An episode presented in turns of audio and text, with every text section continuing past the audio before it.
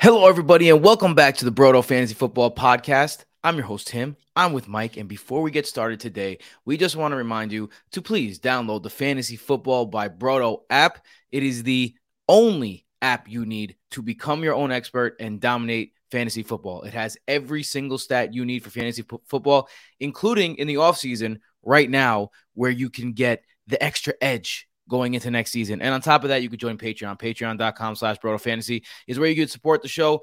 And uh, you're about to hear the update. We're going to scale back the pods a little bit right now because it is the off season. But we were always available for our patrons on our Discord, one of the many, many perks you get over at Patreon. Plus, you get to support the show. So please do so. Remember, download the app, support the show. And if you're on YouTube, like, subscribe. Uh, today we are looking at the NFL draft. We are one week removed. So we have nice, we've digested, we've sat down, we've taken our thousand steps, and we're ready to turn it into energy. You know what I'm Fun saying? draft. Fun draft. Yeah, it was. And we're going to get into it, our winners and losers, right after we begin. Let's do it. Hello, everybody, and welcome back to the Broto Fantasy Football Podcast presented by BrotoFantasy.com and the Fantasy Football by Broto app, the only tool you need to dominate fantasy football. Oh, we are post draft, baby. We are post draft. Michael, how are you feeling after that? Uh, they, like you said, that pretty fun draft to watch. Yeah, a lot of trades. There's a lot of, uh, you know, a lot of question marks throughout the entire draft. You don't know who was going to go where. I mean, Will Levis had steam to be the number one overall pick the day before the draft because of some Reddit guy. like it was about as wide open as it's been in recent memory. Um, even the number one overall pick, like it was expected to be Bryce Young, but like if it wasn't Bryce Young, I don't think it would have been like the most shocking number one overall pick change ever. Kind of like when Sam Darnold was supposed to be the number one overall pick and then ended up being Baker Mayfield type of action. But uh, yeah, I mean, it was a fun draft. A lot of, tra- I think they broke the NFL record for most trades in an NFL draft, actually, which gotta love that. So yeah, it was a fun time. Some teams had a good draft, some teams more questionable, some picks were shocking. We're gonna be talking about some of it. uh, yo, you know, before we get started today, I want to talk about. I have a little rant, but before I get into my rant, I, I want to say this. Number one, like I said in the opening, we're going to be scaling back a little bit for the off season. Uh, we're still going to be coming to you every week, but the two episodes that you become accustomed to every week uh, are not going to be the case. It's going to be a one episode a week situation. Uh, every other week, me and Michael will be on the mic, and every other other every other week, the Dynasty Don Matt Ward, which if you have not listened to yet, go check out his um, recap of the draft. He has two very good guests on uh, that know their stuff when it comes to Dynasty. They talk they talk like a different language uh, to Dynasty. That's how they know. Um, that's how you know they're they've been in it for a long time. Like when you speak the language, that's how you know. Uh, yeah, like like when you live in a place, if you speak the language and it's not your language, you're a resident. Uh, so he's a resident in fantasy in Dynasty. So he's gonna be on there, and then me and Michael will be on there. Uh, and that'll probably lead us up to you know when everything heats up. Uh, and that heat wave, you know, coming, baby. We we love that heat wave, 32 teams in 32 days. We're t- I'm saying that too, way too early. Um, way too early, kid. Way too I also got to put this on vibrate. What am I doing over here? This is uh, it's amateur hour. a nice little chime. Classic. yeah, a classic little, Tim. uh, yeah, a little news update. All right, so I got two rants. Okay, I got two rants. The first one I have written down. I planned it. Uh, the second one, uh, I can't remember exactly what it was. I wanted to rant based on what Michael was saying, so hopefully I remember it. But I'm gonna give you the first rant. All right. So one of the most surprising things about the draft, the draft was that Anthony Richardson went went fourth overall. Now, surprising to some, some didn't say it. And I keep hearing the same comp. And you know, I get it because their throwing motions look alike, but I keep hearing the same comp of Jalen Hurts to Anthony Richardson as this these guys are just like a one for one, and you could take one out and replace one out with the other one. Like, oh, you know, Shane Steichen worked with Jalen Hurts. This is perfect for Anthony Richardson. Like, I gotta say, the only things that these two guys have in common is that they're super freak athletes. That's literally the only thing these two guys have in common. When you're talking about Jalen Hurts' college career, you're talking about a guy who went to, to two national championships, who almost won, who almost came, who almost got his team coming back from a ridiculous deficit on two different college teams, put up number one offenses on two different college teams, started for two and a half years in college, against Anthony Richardson, who has 12 starts and never really dominated a game like that ever in his life. Like to call Jalen Hurts Anthony Richardson is just disrespectful. That's like saying like, Yeah. you know, it's it's like saying, you know, Tyreek Evans is Michael Jordan just because they're both six six and super athletic. Like, no, Tyreek Evans is not Michael Jordan. You know, people like to get crazy with the with the comps when it comes to the athletic ability. Bro, everyone's just saying that nowadays. Like, oh, he's the next Jalen Hurts. Like, these guys have nothing in common. Like, Jalen Hurts is a next level human being. Like, That this guy is a Terminator. That comp hurts. Get it? That just ruined everything. Get it? That's maybe my second rant is about how, um, yeah, Michael just needs to shut up. Yeah, I can't remember what the second rant was about, but I'm gonna re-listen to this on my commute tomorrow morning, and I'm gonna be like, oh yeah, fuck us. Mean, you'll probably remember. It's probably about something we'll be discussing later. I assume. I don't know. I don't know what you were planning on No, about. no, they- I wasn't planning on it, but then it just slipped my mind. What can you do? All right, you know what didn't slip my Okay. mind? The things that we actually prepared for. Uh, the three winners. We have three winners and three losers. Now we're not gonna do it like other people, where it's just like here's a winning team or here's a winning guy. No, we're getting abstract with it. We're trying to kill eight birds with one stone. Well, I mean, we did choose teams and players as well. Yes, I mean, but not only, not only. I have one player and one team, but that's it. All right, my, uh, Michael, why don't you start us off because I am, um, I am the host and I say so. All right, so your first winner, and I like this one. This one was almost a winner for me. The Arizona Cardinals. The Yeah, first- and this- winner- the Cardinals are your first winner. I'm not. I'm. You know what? I'm taking a page out of your playbook here, Tim. I'm not saying it's the Cardinals, the team. I'm saying it's their trade with the Texans.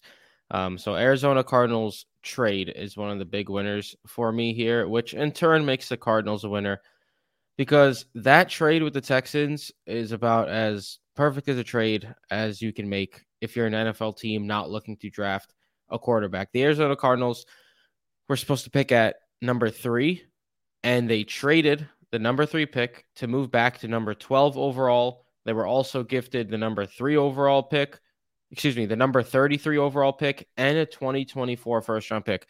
Guys, the Miami Dolphins didn't even pick this year in the first round. So 31 teams picked in the first round. The 33rd overall pick is basically a first round pick, and they get the Houston Texans 2024 first round pick next year. The Houston Texans, uh, the honorable mention as one of the big draft losers, decided they needed Will Anderson so much, a defensive end who, yes, he's supremely talented, but they needed a defensive end so much on a team that's expected to finish bottom three again, who is nowhere near ready to win um, and be a competitive football team yet. Dude, what? And now they just they're giving away their next year's first round pick for Will Anderson. Like we saw Myles Garrett, like he was a huge thing. Jadeveon Clowney, he was a huge thing.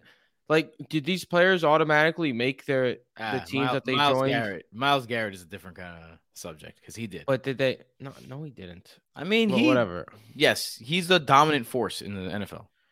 whatever. Tim, I'm just saying. David Clowney's more. You're saying their rookie seasons they made this huge impact where they should have traded a future first round pick for it. It's not like they have weapons on the damn team. Yeah. Just absolutely abysmal trade for Houston. Great trade for Arizona. Basically getting they were able to move back and then of course they traded up back to number 6 to get Paris Johnson. Um I mean not uh it was Paris Johnson I believe actually. Yeah. And you know they they got the guy they wanted initially and they were able to get the 33rd pick and next year's first round pick out of it from Houston.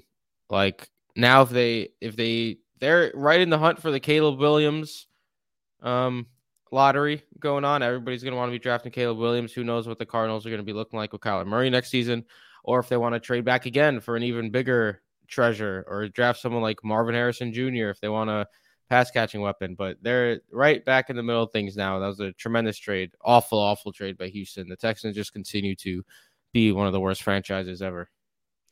And you know, you, you're a little bit of a contrarian take on that one. I want you to know that the, pe- so the people, a lot of people like that trade. uh, ridiculous. Will Anderson.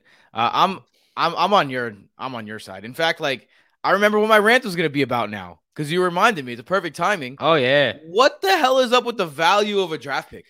Like, yo, we have, we had a draft just now where people were throwing around second, third, fourth round picks like they were just nothing. They're just like tossing papers into the air.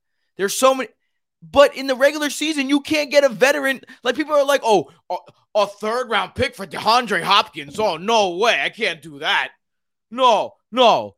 A, a fourth round pick, uh, DeAndre Swift, fourth round pick. You you're lucky you got a fourth. Bro, you, you're trading these. You're trading. You're trading next year's first round pick for a guy that never played in the NFL before.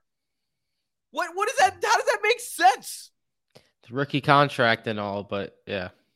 Still, rookie contract for a second number two overall pick. Yeah, it's a it's a large contract. I, I don't know, man. It's just like I can't figure it out because you know if if third round picks are going to be super valuable, then let them be. But no, they, they these these teams just like throw these picks around after protecting them with their lives. For what? So you can get another guy who's never played before that you're most likely going to get wrong because that's how the cookie crumbles. You get rookie fever, man. Classic doesn't make any fever. sense. If I was if I was a GM and I was a first time GM, I'd be like, all right, I'd scan the league for whatever superstars are affordable, and I just trade all my draft picks for seven superstars, and then completely turn around my franchise. Imagine That's what you true. can get for, for a first round pick in the regular season. Imagine what you can get for that. Oh, a shitload. Yeah. Yes. But also, then- Tim, the But then they trade it. They trade two first round picks for a guy who never played before. and I forgot to mention a 2024 third round pick as well. Just ridiculous. I, I mean, I just don't get the value of these draft picks. I don't get it. Okay, someone explain to me. Like I'm eight. Um, another thing that I can't. I'm, I'm going to transition now, Michael. You good? You good with that? Uh, are you done? I, I got into a rant and I don't know Certainly. you're- All right, you're done. So another thing that I don't understand, and Michael's about to. Uh, Michael's going to definitely disagree with me on this one, but that's okay. Oh boy, here we go. The big winners of this draft were my boys. That's my boys. That's my boys. Let's go. That's my boy. That's my boy. The running backs, man. Again, more people saying running backs don't matter. Well, I'm here to tell you that they do matter and they matter now more than ever. Because now you need an NFL with 40 good running backs in it. The way that offenses work. Before you only needed about 20 good running backs because you would hand them the ball 300 times a year. Now you have to 400 times a year. Now you have to spread out the love, so you need 40 good running backs in the league. That makes them even more valuable. And two two running backs in the top 12 picks this year. Seven running backs in the top 3 in the top 3 rounds. And on top of that, people are like, "Oh, but was- there's a there's a small they have a small window for their career. They have a small window for their career." Well, guess what? There's been no more of a successful strategy in, in the last few years, particularly, particularly since 2015, than drafting a running back within the first 20 picks. Let's call it 24 picks, right? This one I got to give credit to um, Fantasy Football 101 on Instagram.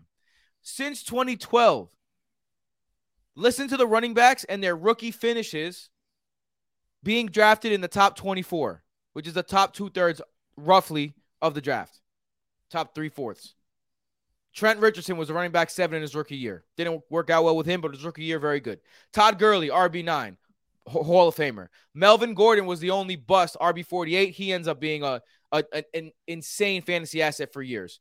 Ezekiel Elliott, running back two. Leonard Fournette, running back nine. Christian McCaffrey, running back 10. Saquon Barkley, running back one. Josh Jacobs, running back 21. Najee Harris, running back three.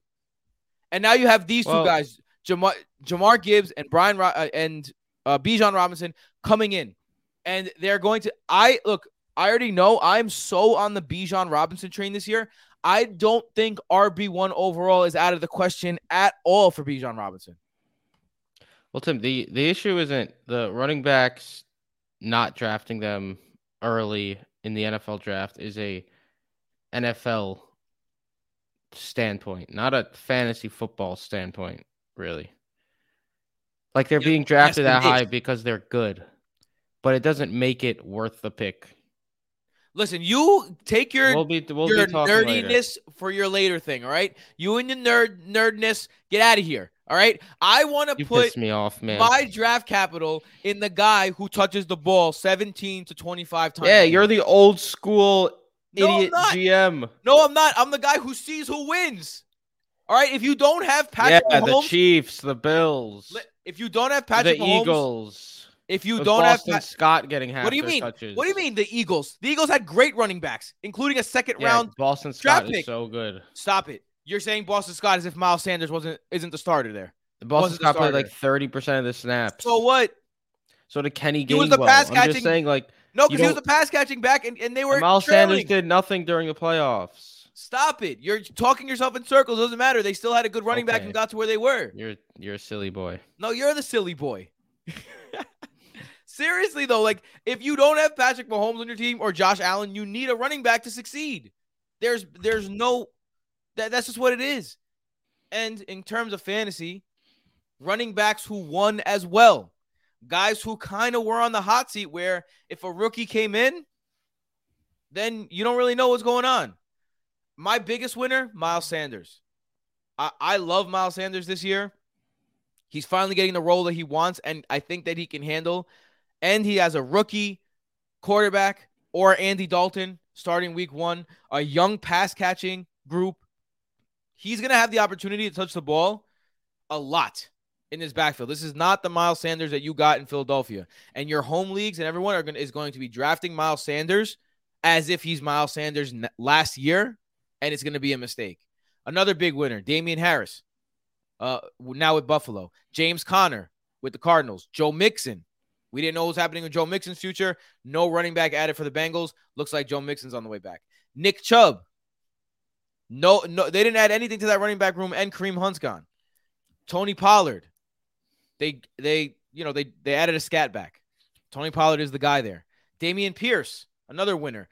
Uh, Isaiah Pacheco and Jerick McKinnon. Jerick McKinnon re-signed. Cam Akers. The Rams didn't make any moves at running back. Rhamondre Stevenson. Uh, Damien Harris gone and no moves made by the Patriots. DeAndre Swift gets traded into that Miles Sanders role, and I think he can succeed there. If you were a DeAndre Swift uh, uh, manager in Dynasty, he goes from being in the doghouse of a coaching staff and being one of three guys to now being, I think, what you can One of three guys. Yeah, but I think clearly you could assume that he's the main guy in that package. Like, uh, unless they use Penny as the bruiser, I don't see that happening. I see DeAndre Swift. His talent is just superior to the rest of those guys. See, I don't know. The DeAndre Swift hive has always been overly optimistic about DeAndre Swift. He's never been in any aspect really a successful rushing running back in the league. It's been his pass catching that everyone gets hyped about. So I would not be surprised at all if Rashaad Penny's the main early down back for at least if he's healthy in the beginning of the season. That's fine. Give me a Rashad. Give me a DeAndre Swift that catches seven balls for 83 yards and a touchdown. I'll take it uh, every time. As Every- if that's just expected. I'm Seven just for saying, 83 and a touchdown. I, I'm just saying. uh, What I'm saying is, give me the pass catching back who has that ceiling. What do you think? What? What? That's not. Uh, that's not a DeAndre Swift line. That's realistic. Show me how many running backs last year had a seven for 83 line out Oh, of the get out of here with your shit. All right, and then also I got two more guys. Like four for I got two more guys. 29 is more realistic. I got two more guys. Najee Harris. No one else in that backfield. It's his all again. And I think a big winner for me, a guy that I have some shares of in Dynasty, so I'm very happy about this. Rachaad White. Rachaad White survived. It looks like he's going to be the starting running back uh, for the Tampa Bay Buccaneers. So running backs in general, Maybe Kareem Hunt ends up in top Tampa Bay. I don't think Kareem Hunt. Kareem Hunt looked washed last year. He Like did. he He looked looked like it was over. Um. All right, that's it for me. That's my rant about about running backs. My weekly rant on running backs is over. And I never most- get One of the most important positions in the NFL and the most important position in fantasy. Tell your kids. Tell your wife. All right, Michael, you're next. you you anger me. Do you want to do? Do you want to do Next the loss? me. We, we we could just do this. Like, why, you want to just go off that and, and do your first loss? Or are you going to? Yeah, I'll do my first loss. Why All not? right. We could go So win loss gonna go loss. into. So my Yeah. loss is the analytics crowd gets the L here because of how the NFL drafted. But this does not mean the analytics crowd is wrong. It just means they take an L. You know, sometimes teams take L's. You know, the, the Knicks lost the Miami Heat game one. They took an L, but then they won in game two. Sometimes you just got to take an L to get a to get a W the next time out. And the analytics crowd, who didn't want teams or you know was saying teams shouldn't be drafting running backs in the first round. The over under in Vegas for running backs drafted in the first round was like one and a half or something. Obviously, nobody thought. Uh, people thought Bijan Robinson might fall the the back half of the first round. Jahmyr Gibbs for sure, at least in the back half of the first round. There was like some idea that he'd go in the first round, but not number 12 like he did to the Detroit Lions. Um, so the analytics crowd gets the loss here because the NFL said, I don't give a shit what your analytics say. Um, we're drafting how we want to draft. The tight ends going early, the safeties, all these low positional value type picks and positions. The NFL didn't care and they drafted as if it didn't matter. So the analytics crowd takes the L on that. However, I still think it was a a mistake by several teams drafting the way they did. I'm gonna get into the the Atlanta Falcons a little later on, sneak peek, but like there's just it was just wild to me to see some of the picks that were made for teams again, teams that like the Atlanta Falcons are in no position to you know, I'll talk about the Falcons later, but like the uh I'll talk about the the Lions for instance because you were talking about DeAndre Swift as well. Traded to number 12 pick and selected Jahmyr Gibbs, despite the fact that he just gave David Montgomery a nice big deal, and the fact that they had DeAndre Swift on a contract, who was then obviously traded to the Philadelphia Eagles. But I don't know, man. I just don't understand how a team like the Lions, who look like they're ready to be a very, very good team, um, had a great second half last season. Could have bolstered their defense, could have bolstered their offensive line, could have got a pass catcher. Now that uh, Jameson Williams is out for six games, you know, with the with the gambling thing going on, or four games, I believe it is, and instead they take Jahmyr Gibbs to just be another running back on their team, and yeah, they took then Matt LaPorta later. Um, I mean Sam LaPorta later, a tight end. As we know, Detroit has not had success with tight ends in recent memory for the most part, drafting them super early.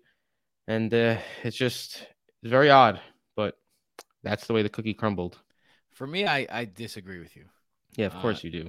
I mean, here's the thing: the, could they have gotten a little better value on their draft picks? Probably because of the value. I I, I do understand that running back and interior linebacker are, are two. You know, these are two positions of right. The Lions also took that middle linebacker who's right. like an off-ball linebacker. Hey, you know, these are positions that used to be when I was growing up, like in like 2004, um, very very high value. And they used to get picked very high all the time. Linebackers and running backs were. It was a different game. Yeah, but at the same time, I feel like the fact that the game has moved away kind of devalues them the same way that a center is devalued in the NBA now. Like, yes, like a center. You don't need a center to really be good, but at the same time, who just were the two people that were at the MVPs, Jokic and and Embiid. You know, you see how how much of a difference Mitchell Robinson has made in the in the playoffs with the Knicks. Like these are guys like it's a these positions have been lost, but people forget how really important a linchpin position this is, and that you need it. And the the Detroit Lions made some great moves in free agency. They got some high high talent free agents, high price free agents in some key spots. I was sad that they didn't address wide receiver. I would have loved to see them address a little wide receiver, especially now that Jameson Williams is going to be dra- going to be suspended for the first six games, four games, four games. Excuse me. Um, I would have I would have liked to see them add a little more, especially after losing DJ Chark. But I, I think that was a it was a good one. All right, so I get the first losses. I got my first loss, right? Yep. All right, so my first loss are big wide receivers. Now, big what do I mean about this? This is a theory that I've floated on this show before. Here we go. Here's a theory. No, I think you're gonna like this one. The NFL is changing dramatically. The new rules have completely shifted the game, and with it, has shifted the wide receiver position. Like the wide receiver position was a position that everyone thought was like, oh, you can put together whatever wide receivers, don't pay big money to wide receivers. Now, wide receiver is one of the most sought after and important positions in the draft. And I think that's because of the the rules, the safety, and how it's changing the bodies of these wide receivers to the point where guys who used to be just specialty guys are now guys that can dominate the league. All right, let me get into the numbers of, of exactly uh, what I mean on that. Only one wide receiver this year was drafted in the first round that was over six feet and 200 pounds. That's Quentin Johnston, right? Now, before 2020, 2004, which I mentioned already, 2004 had the most first round wide receivers drafted ever six. Guess how many of those players were over six foot, 200 pounds, Michael, out of the six? All of them. All of them. Every single person. And I know 2004 was a long ass time ago. So let's go a little bit more more current. Between 2014 and 2019, there were 20 first round wide receivers. Only 6 of those receivers were below the criteria of 6 foot 200 pounds. Over the last 3 seasons since 2020 when things actually when really shifted the the um the Justin Jefferson draft, there have been 18 first round wide receivers. And just think about this in between 2014 and 2019, 20 first round wide receivers. Last three seasons, 18 first round wide receivers. So it also shows you how much these this position is being dra- drafted more, right? 13 of them, 13 out of the 18 were under six foot and 200 pounds. And the ones that were above were like just above. Besides, really, like Drake London, there's really no other guy because it's, it's like Ja'Marr Chase was one of the guys that was just above. CeeDee Lamb was one of the guys who he's 6'2, but he's under 200. Uh, Justin Jefferson is 6'1, 202. You know, so these are the guys that you're talking about that don't fit the criteria. And these guys prove my point even more. The whole league has changed because now these guys are not just burners that are that go down the sideline and are, you know are like Santana Moss and Brandin. These are this is not Brandin Cooks anymore. This is guys like Justin Jefferson who could be every single thing that your team needs. A guy like Ja'Marr Chase who can absolutely dominate. CeeDee Lamb domination. The league is changing right before our eyes, and little wide receivers are the trend. And they were the trend in the first round this year, and I think that's going to continue. So my big losers for this one uh, put a nail in the coffin for big wide receivers being the bee's knees uh, going forward for me. Interesting, uh, interesting finds, Tim. I like it. Yeah, I did. Uh, I did. I did a little analytics myself today. All right, Michael. I, I wouldn't say it's analytics, more just like you know, just looking at looking Michael, at why, why, why just let me speak, bro? Because uh, shut up. All right, uh, Michael, who is your uh, second winner? Going back to the winners, yeah. My winner here is a little uh comeback player of the year action in Geno Smith. Shout out to the uh, Seattle Seahawks continuing to bolster that offense. They had six picks in the top four rounds this year two in round one, two in round two, and two in round four. In round one, they took Devon Witherspoon, um, fifth overall, and then they went Jackson Smith-Njigba, 20th overall, first wide receiver drafted, set off a chain of wide receivers to follow. In round two, they took Derick Hall, defensive end from Auburn. And then he took Zach Charbonnet from UCLA to bolster their running back room. And then in the fourth round, Anthony Bradford, O lineman, LSU, offensive line help right there for Geno Smith. So of their first five picks, um, Geno Smith got a big pass catching weapon in Jackson Spencer Jigba, who profiles mainly as a slot guy. He could move around. He could be, you know, the the guy who takes over for Tyler Lockett once Tyler Lockett ends his uh, time in Seattle. Obviously, he's a different player than like DK Metcalf is, but until then, he could pro he could slot right into the slot there. Um, my favorite wide receiver coming out this year. A lot of people's wide receiver one overall this year, and apparently the Seattle Seahawks thought so as well.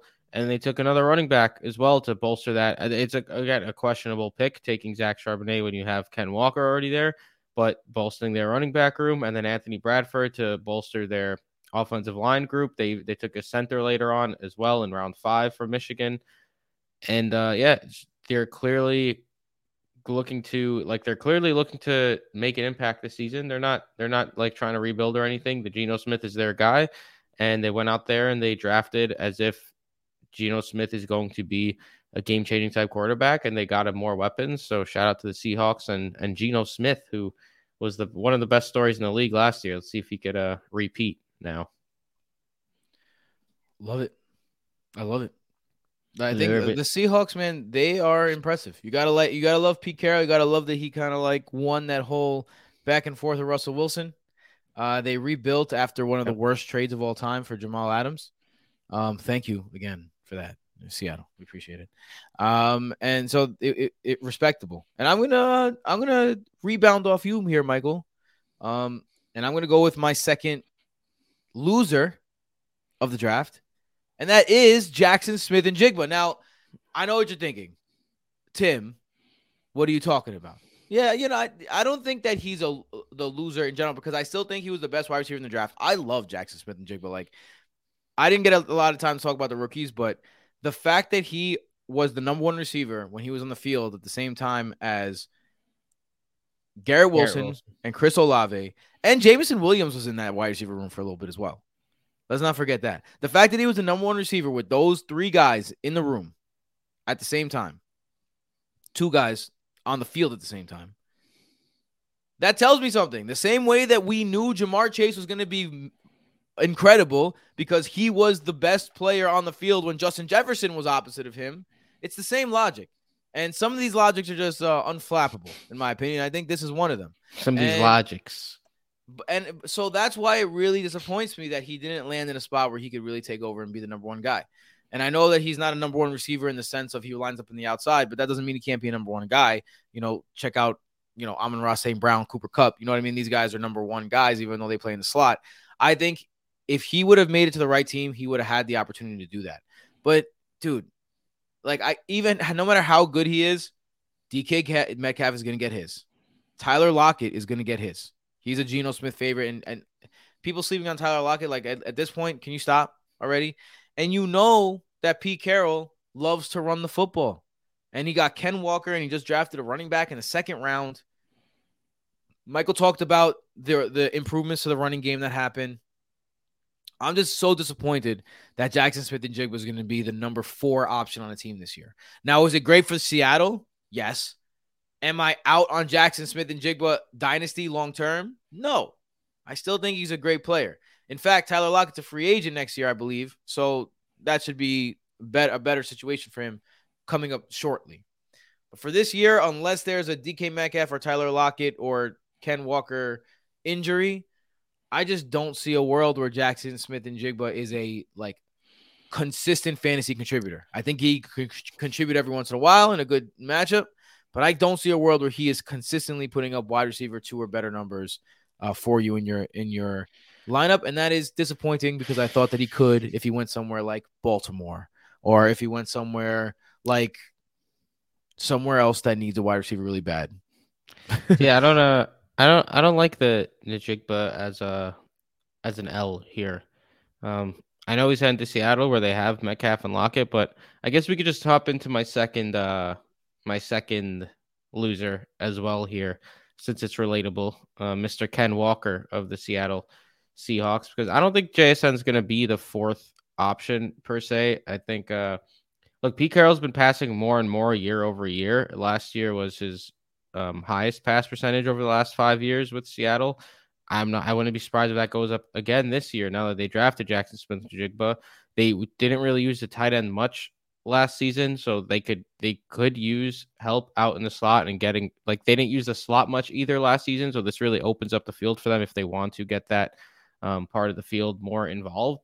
And Ken Walker is a loser for me because they drafted JSN, which means they're likely going to be passing at at least the same clip as they did last year, which was pretty high.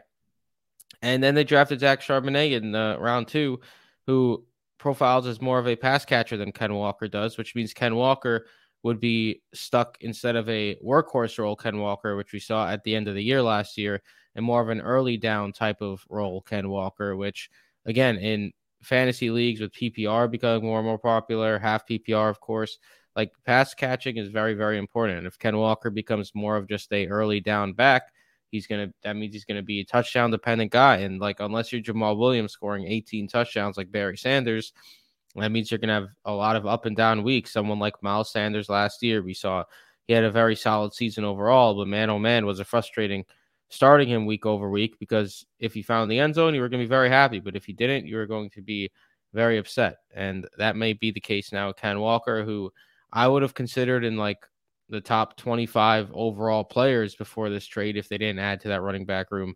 Now he's someone I'm not nearly as interested in, and uh, I think his stock is going to fall quite a bit um, as long as as long as Jack Zach Charbonnet stays uh stays healthy. I, I will say one thing: it doesn't really have to do directly with your take because I do agree, Ken Walker. If you're if you have him today, you are feeling less good about him than yeah. you did two weeks ago.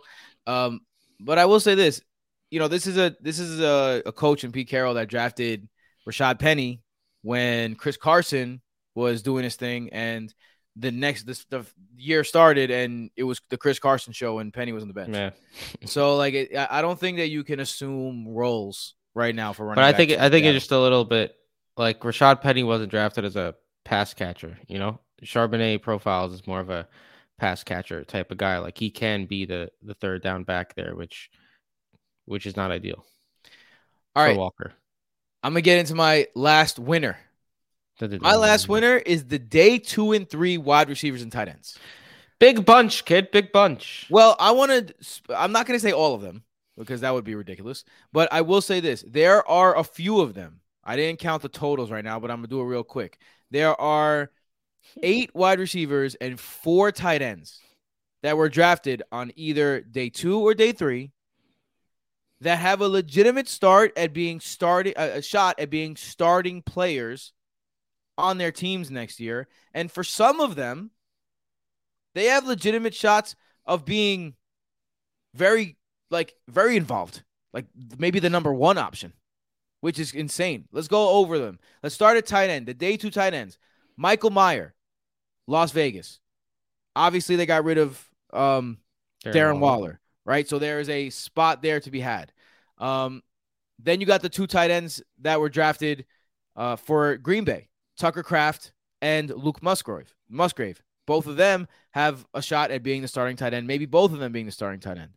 If you're looking at day two wide receivers now, Jonathan Mingo in Carolina, uh, a very um, Tee Higginsy type pick here. A lot of people like Jonathan Mingo, and he can go in and slot as the number one wide receiver right now if he wins that job.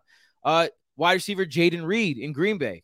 Uh, yes, uh, Chris um, Christian Watson did phenomenal, and Romeo Doubs showed potential.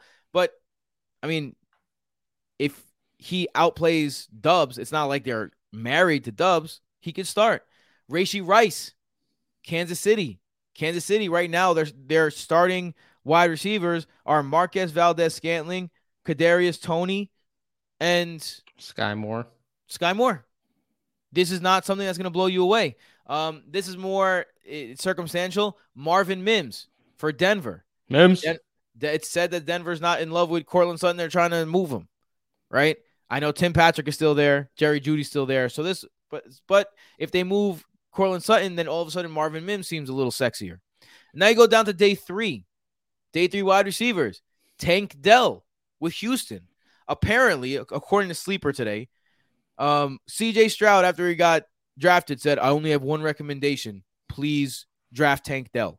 Which, Michael, you already shit on Houston. If the guy you just drafted, number two overall, tells you who to draft and you draft him, that's the biggest L of the entire draft. I just want okay, Mister Stroud, we'll do whatever yeah, you like, want. All right, like the good, good, good way to like make sure you have a spoiled brat at quarterback right away. Um, Jalin Hyatt, a guy that you were going to talk about, Michael, a guy that won the Bl- Award. He goes to the Giants. He has Jalin Hyatt was a day two wide receiver, no? Day three. He was a third round pick, right? So I keep forgetting so, that day yeah, two. Yeah, so that is uh, so day day two. It, it, used to be day two was round two and three, but then they extended round two, and now round three is in day is in day three, right? So technically, you know, you know what it is. Round three, he has a chance to step in and be the number one receiver for the Giants if he if he does that. Uh, mm-hmm. Wide receiver Josh Downs in Indianapolis, like he has to beat out Alec Pierce for a job. You expect that to be possible. And wide receiver Michael Wilson of Arizona, particularly if D Hop is traded, then you have Marquise Brown on one side, and Michael Wilson has a chance to have a starting role. And he was drafted in the third round. So these are guys that were drafted in rounds that you don't usually, uh, you know, predict starters right away. and they have an opportunity because of the roles they got drafted to to be starters. So I think big winners of this draft were, you know, it seemed as though the teams that didn't fill these needs in the first round were willing to, you know, go and fill those needs in later rounds. So the, the later rounds were very abundant for the wide receivers and the tight ends. Yeah, I mean, a lot of these guys are going to miss. That's just the nature of it. They're not going to uh, be great in the NFL. A lot of them will be fairly solid, but it was nice to see teams with needs actually go after players that uh, might be able to operate um, in that offense right away. Like Jalin Hyatt was going to be one of my one of my winners, but you know, Tim decided to go with day two, three wide receivers and tight ends, so I couldn't choose Jalin Hyatt. Um, uh, going to Brian Daboll offense that's completely wide open, the wide receiver room, five touchdown game against Alabama, as everyone knows, like caught a lot of steam. Um, what with the uh, with the NFL draft prior um the last couple months. So, yeah, I agree with you, Tim. I agree with you. I should also I should also say I forgot one person around a uh, day two pick, tight end Luke Schoonmaker, who was signed by uh, former Michigan, now Cowboy. Right, you know that there's a there's a whole tight. How about them Cowboys? And he's 24, so on, on the older side, there are a bunch of old. Like one of my winners was almost old guys in this draft. There's a lot of older cr- prospects. There are in this draft. Uh, 24 is is an older prospect. So um, he was born born in 1998. Man, that's so weird. That makes me feel old. Uh, but yeah. So anyway, he's he's an older prospect. 20, I'm 24 years old. Older prospect. Hey, yeah, yeah. These kids these days. All right, Michael. Um, who is your? That wasn't my last winner. I have a whole other winner. Who is your winner? Your your final final winner? Yeah, yeah. Let's do it. Who's your final winner? winner is uh Josh Allen of the Buffalo Bills. The Bills had six picks um in the draft this year. Two of them were in the seventh round. One of them was in the fifth round. So not great um draft capital there for the Bills, but they started off with Dalton Kincaid at number 25 overall, who's supposed to be a pass catching weapon right away for Josh Allen. Um, Sean McDermott came out right away and said that they were they're excited about Kincaid because they're able to get him on the field and they're able to run two tight end sets now and have like a pass catching weapon out there as well during that time. So it opens up the playbook a little bit more. Um, because as we know, the the Bills they their offense could get stagnant at times. It's there's only so much you could rely on Josh Allen to make big plays, especially when guys like Gabe Davis aren't like really doing too much. Um, like besides Stefon Diggs in that offense last year, they were very much in need of weapons, and Dalton Kincaid going there could be a nice help right away. And then with their second pick, they took O'Cyrus Torrence of the Florida Gators, an offensive lineman. So trying to bolster their offensive line as well, which of course always helps out the quarterback. After that, they took a linebacker and then they took wide receiver Justin Shorter out of Florida, who doesn't have uh, great numbers, but he's a ginormous human and very athletic. So clearly they're they're trying to help out Josh Allen here and just using their using uh your first two picks, your only two like top six picks. Like pick three was pick 91. Like they had two picks in the entire draft. They're like really meaningful picks. And they went tight end then all linemen. So clearly they're trying to get even more help for Josh Allen there. So shout out to Josh Allen and the Bills. Let's see if they're able to finally do something this season besides just lose right when they make it into the playoffs. I hope not as a Jets fan, but I hope so yep. as a fan of the NFL. The Jets um, will beat them in the playoffs for sure. My last loser Loser. Tennessee. Tennessee. Tennessee. Tennessee. The Tennessee Titans. Now, they're a loser for many reasons. Mostly because they're just bleh. they're just a bleh team. They've been bleh. Even when they're good, they're bleh. And they're a team that's completely in flux right now. Like, is this team going to win a Super Bowl or even compete in a division with an improved Jaguars team Maybe because the other two teams are so trash. But are they going to really make noise in the playoffs or are they just middling? And this draft did nothing to make them any less middling. What do you do? You one of the one of the bright spots of your team is quarterback, right? Ryan Tannehill is a good quarterback. So you don't move Ryan Tannehill. He's going to still be your starter. You trade up and take the guy who fell two years in a row now. Malik Willis, they traded up for him last year after he fell, after all the hype. Will Levis, they traded up for him this year after he fell after all the hype. It's like I eh, it's like bargain they're like bargain shoppers in the draft. I don't I don't have issue with trying to hit a home run on the quarterback position though. Because if you, you, do hit like if Will Levis works out, that, this is going to be an atrocious take. Sure, but if that's the case, then why not just move Ryan Tannehill and go with Will Levis? Because you're because oh, you want him to learn. Well, it's not even that because the way your roster is built, like what is he going to learn? He's going to learn how to lose his best player next year and not have any weapons. Because Derrick Henry, for for some strange reason, is still on this team. Ryan Tannehill, for whatever reason, is still on this team. I would love to see Ryan Tannehill in an Atlanta Falcons jersey. And the real thing that happened is you didn't add any weapons to this team. The wide receiver room right now is looking Treylon Burks, Nick Westbrook-Ikhine, Kyle Philips, Chris Moore. Like, what are you doing with that group? Even if Treylon yeah, Burks, they need help. Yeah, and they didn't do anything to to make that happen. Yeah, they didn't do anything to. They didn't do anything. Yes, yes, they got a they got a left guard, so their their lineup is probably going to be a lot better. But the rest of the team is just like this wish wash of blandness. And eventually, you have to make a decision. Like, what are you going to be? You were seven and ten last year. You haven't improved the roster enough to the point where you what you're gonna you're supposed to compete this year out of nowhere. Because why? Because you added a backup quarterback and a guard. Like when all the wide receiver options were available when you drafted, all of them. Like what what are you doing? You're either gonna sell out and start building, or you're gonna compete and you got to put an offense together.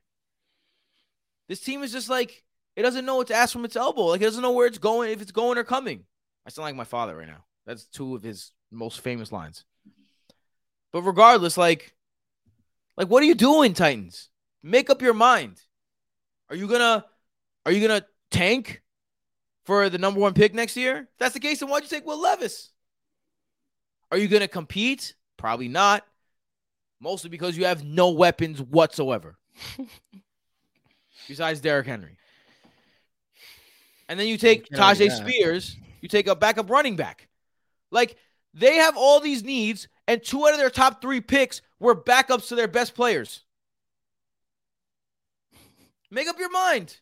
What are you doing? Now, if Will Levis works out, of course, it's going to sound like a stupid take. But for now, what the hell? What are you doing? Fair enough. Yeah, I mean, I, yeah, I don't disagree. That's all I got. That's all I got. My last one. Michael, finish us off. My final loser, the Atlantic, the Atlantic, the Atlanta Falcons. The Atlantic oh, because I want to throw them into the Atlantic. By Ocean. the way, Atlantic listen to this since you said Atlantic. For those of you out there, salmon lovers, you ever see anyone offering you Atlantic salmon and you think it's because it's from the Atlantic Ocean? It's not. Atlantic salmon is far farm raised, and they created a breed of salmon called Atlantic to trick you. And they add they add orange color in there because it's gray. Disgusting. Wild caught. Go ahead. Wild caught salmon, folks. Wild caught only. And if you like sockeye, I don't know if we can be friends. Sockeye is it's just not as good. It's overrated. There's no fat. Not as tasty. Yeah. There's no fat. You need the fat. You need the fat. Anyway, Michael, go ahead. With that being said, the Atlanta Falcons, I don't care about any of their other picks besides Bijan Robinson at number eight overall. Look, at least the Lions showed signs last season of being um, a very good team. But now we got Bijan Robinson going eighth overall to the Atlanta Falcons, a team that had Tyler Allgeier run for over four and a half yards per carry last season, absolutely crush it down the stretch last season. Cordarrelle Patterson has been on the team, um, catching passes and running and such too in that backfield. And they decide that what they need with Desmond Ridder at the QB position, a third round rookie from last season who didn't do much um, to to show that he should remain the starter this season, they decide to go with a running back. Like this is another team like the Houston Texans that are in no that are just they're not in shape to to compete this season and to use a first round pick a top 10 overall pick, like at least trade back. Trade back. Get more draft capital and make better picks later on. But instead they took Bijan Robinson because apparently Bijan Robinson is going to fill a need that they didn't necessarily need with the way Tyler Allgeier was running at the end of last season. Will he make their offense better? Yeah, because he's Bijan Robinson. But it doesn't mean he's going to make that team good. Right now, Arthur Smith is like in a chair, just looking at this roster, going, Mwahaha. They said I couldn't run 65% of the time. Mwahaha. I'll show them. That's what he's that I bet you they lead the Yeah. league in in Russia because because That would I be mean, a if Desmond Ridder on a- it. That would be a good bet. Desmond Ridder's a rusher too. Yeah. And they were only a couple percentage points away from leading the league in rush percentage this year. And the Bears were the only ones that that were the other ones and The Bears. the Bears were historically like terrible pass defense. I, I mean pass offense. I will say this. I like what the Falcons did in the offseason this year. I like their additions. I like Jessie Bates. I like Jonnu Smith. I like that they showed up the linebacker position Jonnu Smith, uh, Mr. Backup tight end. Who gives a shit about Jonnu Smith? because it helps the run game. He's a great run blocker. It's not all about fantasy football. Uh, I thought I thought Mack Hollins showed some so showed some goodness last year. He'll be nice to have opposite of uh, Goodness gracious, Tim. look, I'm not saying they're amazing. I'm not saying they're gonna win the Super Bowl, but they made some under the radar pretty good moves. And I think their best move was they re-signed their entire offensive line that was top five in PFF last year. So, I mean, I'm not betting on it, but if you know, if they get Ryan Tannehill or if Desmond Ridder is the real deal, which for what it's worth, I like Desmond Ridder as the best quarterback last year. And so did Matt. Then maybe you got something cooking with a guy in the in the backfield that's a Saquon Barkley level producer. I I don't think that it's the worst move in the world. I see where you're coming from. Don't get me wrong, but I don't know. I think that there's some potential for the Falcons to compete in that division this year, especially because that entire division's in flux. Like you don't know, you know. I know Derek Carr's in with the Saints now, but the Saints are a team that seems like on they're on a descension. Um, Carolina is going to have a very very young quarterback, and you don't even know who the quarterback is with. It's either Baker Mayfield or Kyle Trask. Like I'm not I'm not scared of that. So they're going to have an opportunity to compete in this division, and I think they're taking that opportunity. Dude, when was the last time? I wish I like looked this up before the draft, but I'm now uh, before the podcast. But I'm now just thinking about it. Like, when was the last time a top ten selected running back entered a team, and the team like drastically changed the next season? Like, and don't say Zeke because they also got Dak Prescott in round four, who's a but they- franchise quarterback. I mean, they had Tony Romo though. It's not like they were struggling at, at quarterback. But I'm saying they also drafted a franchise quarterback in round four in the same draft. I mean, the Chargers got a lot better. I don't. I don't know uh, the, the Chargers drafting who? Melvin Gordon. Not in their not in his rookie season, but His they got rookie season, he scored zero touchdowns. They got a lot better not because of Melvin Gordon. Let me pull up this list to, to remind myself. Yeah, top ten. Najee Harris. Yeah, really changed that. Leonard Fournette. Leonard Fournette made that made that team go. No, Todd. Gurley. Todd Gurley made a big difference for the Rams. That was because Sean McVay's Sean McVay got there. No, no, no, no, no, no, no, no, no. No, You don't wait. get to, you Todd don't get Gurley. to caveat Todd shit. Gurley. No, no. Todd Gurley year one was whatever. The Rams RB9 sucked, and then they got. I'm talking about the NFL, bro. I'm talking about actual NFL impact. Todd Gurley's rookie season, the Rams sucked, and then they brought in Sean McVay, and they turned it around. Leonard Fournette, the Jaguars still sucked. No, they didn't. Yeah, they got a lot did. better.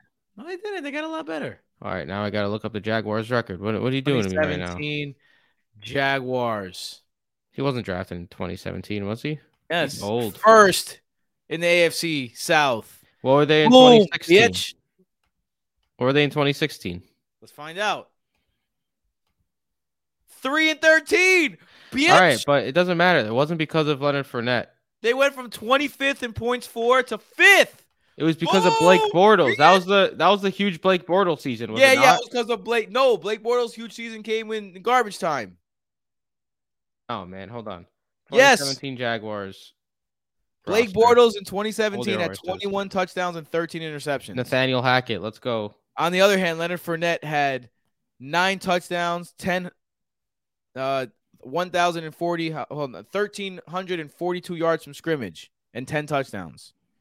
And Chris Ivory as well did some work. Blake Bortles, 322 rushing yards that year. Yeah, Let's get Blake Bortles had a couple good seasons. TJ All right, maybe. I mean, but still, yeah. Either way, Yeah, it- but still, either way, suck it, Michael. Well, oh, you found one person. But let's go back to 2017 and look at the Jaguars. It was not because of Leonard Fournette. Shut up. And you're not right. You found one like instance out of like hundreds where you're wrong. All right, I'm, I'm about to hang up on you. I put out, I put out the line. You, You bit it, lost. and I reeled it in. You're the you're the dude. reeled it in. You know who you are, Tim? You're the guy the who, guy who gets things right. who tells people the New York City transit system is full with thieves and people who are ready to kill you because they got on the train once and saw one person steal something. What the fuck are you talking about, bro? You know, the people who fucking make these anecdotal proclamations. That's you right now with the running back because you found one Leonard Fournette that might fit there's no anecdotals compared to a bunch that aren't. No, because Ezekiel Elliott also fits that that mold. doesn't. Dak Prescott does. No, that's that, that's incorrect. I, I bet you the Giants got a lot better in 2018. I don't actually don't think they did. Now that I think about it, but I'm gonna but I'm gonna find out. All right, 2018, 2018 Giants. Let's see how they compare to. All right, they were five and 11, so that's not uh not off to a hot start there for uh, and and previous. They were three and 13, two games better and their offense went from 31st to 16th. That is that's progress. And then the next year, uh, the ne- the next few years, they lost a lot of games too. What I'm saying, though. yeah, but you know the Giants are the Giants. A team All like right, the Falcons shouldn't be drafting Bijan Robinson. Is all I'm. I have I have my last guy. My last guy is Lamar Jackson. We're coming up on an hour, so I won't make this too um As too winner. long. Yes, as a big winner. Look, it's kind of simple. He got his new contract. He got his new offensive coordinator, and he got his new weapons. His new contract makes him the highest paid quarterback in football. His new offensive coordinator, Tom Monken, uh, is a guy who spreads the ball out. Uh, he's going to be last time you saw him in the NFL, it was with the Buccaneers when Jameis Winston and and uh, Ryan Fitzpatrick were launching that thing all over the field. And then new weapons.